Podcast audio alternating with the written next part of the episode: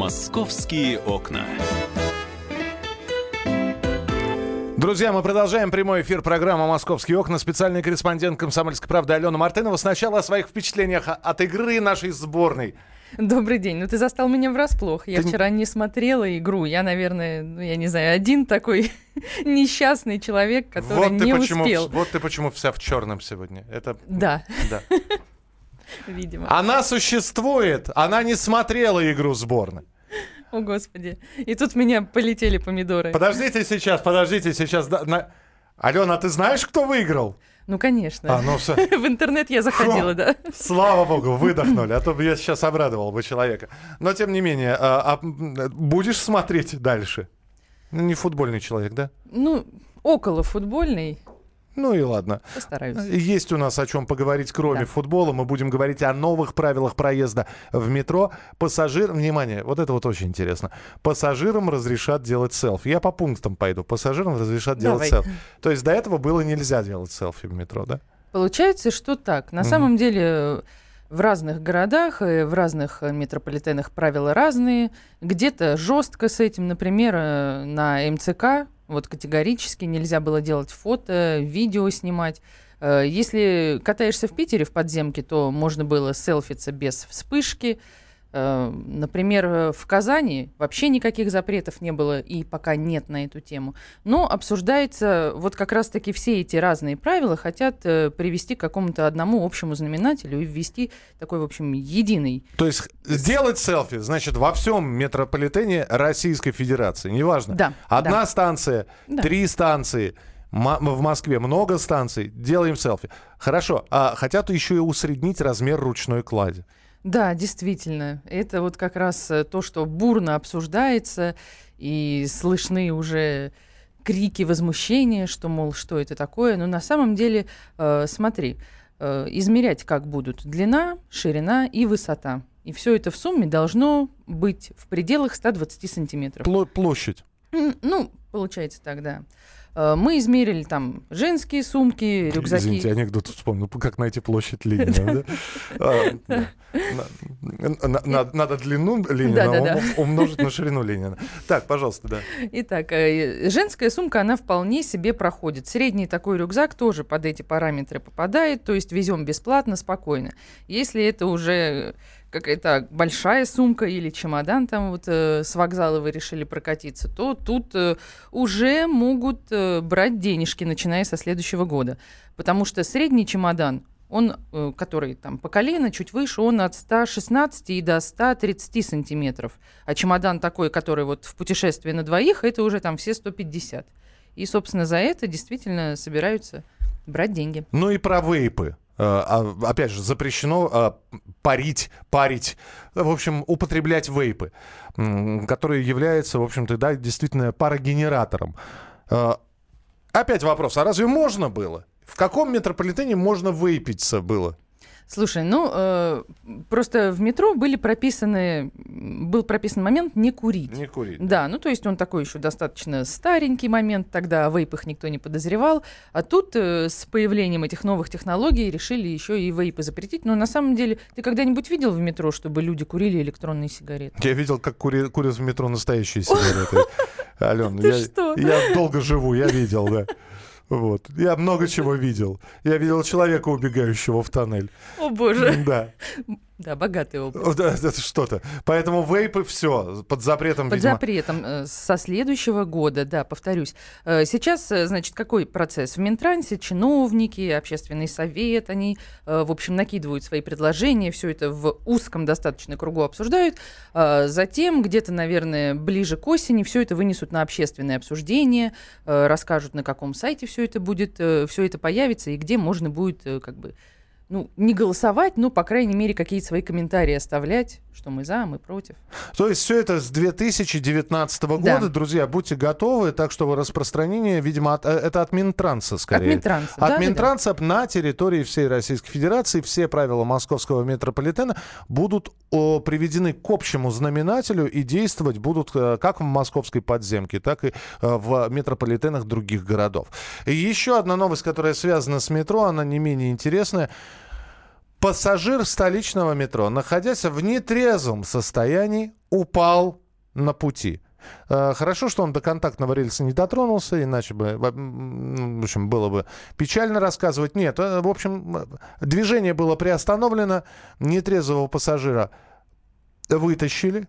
И самое интересное, что все это происходило более года назад, это было 1 апреля 2017 года, он не пошутил, он действительно не удержал равновесие и упал на пути. Но, тем не менее, пассажиры столичного метро обязали возместить ущерб за падение на пути.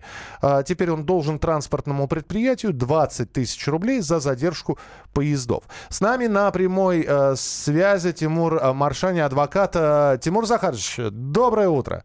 Добрый день. Доброе. да. Скажите, пож- скажите, пожалуйста, то есть э, каким-то образом оправдаться человек сможет? Ну, э, так как мы вас представили как адвоката, э, попробуйте за- защитить обвиняемого. Транспортная компания Метрополитен должны доказать, что падение при каких условиях произошло. Как человек упал? Может быть, ему плохо стало, может быть, он подскользнулся. Может быть, произошло случайное падение. Случайное за отсутствие вины, то есть ответственности в причинении вреда. В наличии обязательств, а это внедоговорные обязательства, так называемые деликтные, возмещаются по 1064 статье Гражданского кодекса. В том числе по 15 статье Гражданского кодекса, то есть недополученные доходы, упущенная выгода. То есть те расходы, которые компания недополучила ввиду простоя транспорта. Это убытки, и они подлежат возмещению лицом, причинившим ущерб. То есть лицо, допустившее причинение вреда, обязано возместить их в полном объеме. Если доказана только его вина, вина устанавливается следующим образом. Это должны были в процессе судебного разбирательства только таким образом, и суд только может установить, что действительно намеренно он упал, намеренно он туда а, на эти пути встал, либо иным способом допустил проникновение. Ведь зона ответственности владельца источника повышенной опасности не допустить пассажиров на железнодорожное полотно. Ведь ответственность также несет и перевозчик, и эксплуатирующая а, железнодорожные пути организация. Поэтому здесь нужно установить его вину. Пока это не установлено, не выявлены причины, по которых человек оказался на железнодорожном полотне и в связи с чем был простой, а простой должен доказывать уже метрополитен, что недополучена была выручка по этим, по этим основаниям, по которым связан был простой транспорта, и по каким причинам, и наличие прямой причинно-следственной связи между простоем и невыполнением правил техники безопасности по допуску пассажиров на железнодорожное полотно, это должны были устанавливать уже в суде. Каким образом они это сделали? Априори обвинили человека в том, что он туда попал сам, самостоятельно зашел на железнодорожные пути и находился на железнодорожном полотне. Вот это в корне неверно. Доказать это в суде можно, и суд будет устанавливать степень ответственности. Человек может в любом состоянии находиться. У него от жары могло, например, помутиться сознание. Он мог в предобморочном состоянии упасть на железнодорожное полотно. Его могли туда столкнуть. Могли произойти иные обстоятельства. Если он в состоянии алкогольного опьянения сделал это намеренно и усматривается прямая ответственность за причинение убытков транспортной компании, да, в этом случае суд взыскание произведет. Во всех иных случаях ответственность должны доказывать и устанавливать правоохранительные органы раз, и суд уже два. Приняли, спасибо. Спасибо большое. Тимур Маршани, адвокат, был у нас в эфире. И, ну, во-первых, да, доказательная база, конечно, должна быть. Если человека извлекли с- из путей, то, наверное, его каким-то образом медицински должны были освидетельствовать, но оттолкнули его или нет. Благо на метрополитене есть камеры. А, главное, что говорят, что в результате подобных происшествий страдают и находятся, м, страдают те, кто находится на платформе. Страдают те, э, кто находится в поезде, который задержан был. А, Очевидцы испытывают сильный стресс. В результате вот этого случая а, на станции Выхина более 30 тысяч пассажиров на всей Таганско-Краснопресненской линии потратили на поездку больше времени, чем обычно. И тем не менее, это первый случай, когда московский метрополитен подал иск в суд на пассажира, и иск был удовлетворен в полном объеме. Как думаешь, платить будет? Э, Слушай, ну, э, видимо, придется. У нас же есть э, служба судебных приставов, которые, э, если что, подключатся и выполнят свою работу. Э, Кстати, в этом, э, вот именно конкретно в этом случае, я хочу обратить внимание, что э, с него взяли не за простой. За простой было бы гораздо больше. Э, С этого пассажира теперь будут взыскивать деньги за реабилитацию машиниста. То есть машинист, э, когда применил экстренное торможение, он там сильно ударился. Да, головой, да. Да, да, да, да, да. И то есть э, вот как раз э, эти деньги ему на лечение, плюс там зарплата, которую он недополучил.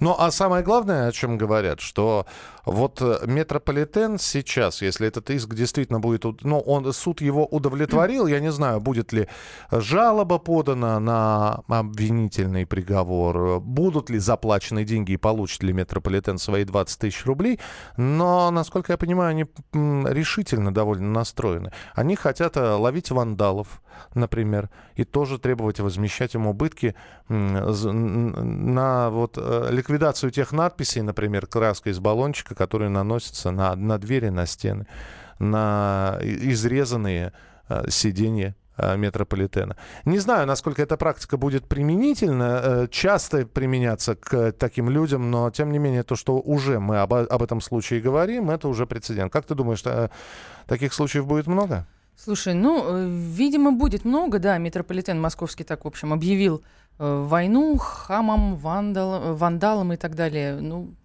так что теперь будем, наверное, чаще озвучивать такие случаи, и чаще будет в новостях они появляться. Ну, слушай, ну, в конце концов, это ведь справедливо. Ну, наверное, да. Еще одна метрополитеновская новость. Э, В Москве э, временно были закрыты, но теперь все нормально. Открылись снова станция университета Воробьевы горы. Я напомню, что из-за того, что проходит чемпионат мира, в том числе играют в Москве некоторые матчи, движение в ряде улиц, движение работы метрополитена на вход и выход пассажиров может меняться. Так что следите за оперативной информацией. Все это есть а, в социальных сетях. А, Что еще можно прочитать? А, За только вчерашний день, 19 июня, 42 тысячи пассажиров, э, из них большинство иностранных туристов, были перевезены. А Об этом сообщает Мосгортранс. А, 42 тысячи человек воспользовались общественным транспортом в день проведения второго матча на стадионе «Спартак» в рамках чемпионата мира 2018 года. Ну и э, 21 июня парк футбола чемпионата мира откроется на Красной площади. А, Открывается Красная площадь, э, ну, открылась она для э, посетителей, потому что все говорили, почему закрыли главную площадь столицы. Все открыто, и парк футбола откроется 21 числа. Можно будет прийти, почеканить мячик. А, а, Алена, пойдем с тобой, будем приобщаться к футболу всеми возможными способами. Спасибо тебе большое, что ты была у нас Спасибо. в прямом эфире. Алена Мартынова, специальный корреспондент «Комсомольской правды» в программе «Московские окна».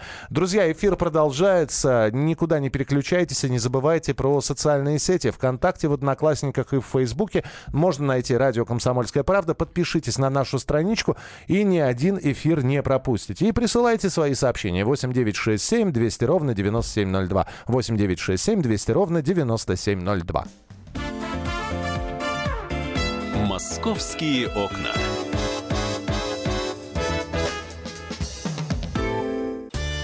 Каждый вторник с 10 утра по московскому времени в программе «Главное вовремя» садово-огородные советы в прямом эфире. Про все, что зеленое, скажем так, хочу, чтобы радиослушатели задавали свои вопросы. Большой эксперт. Самая удачная находка для всех работников мотыги и лопаты. Тетя Таня Кудряшова. И дети меня зовут мать всего зеленого. Вот такая петрушка на радио «Комсомольская правда». Слушайте и звоните по вторникам с 10 утра по московскому времени.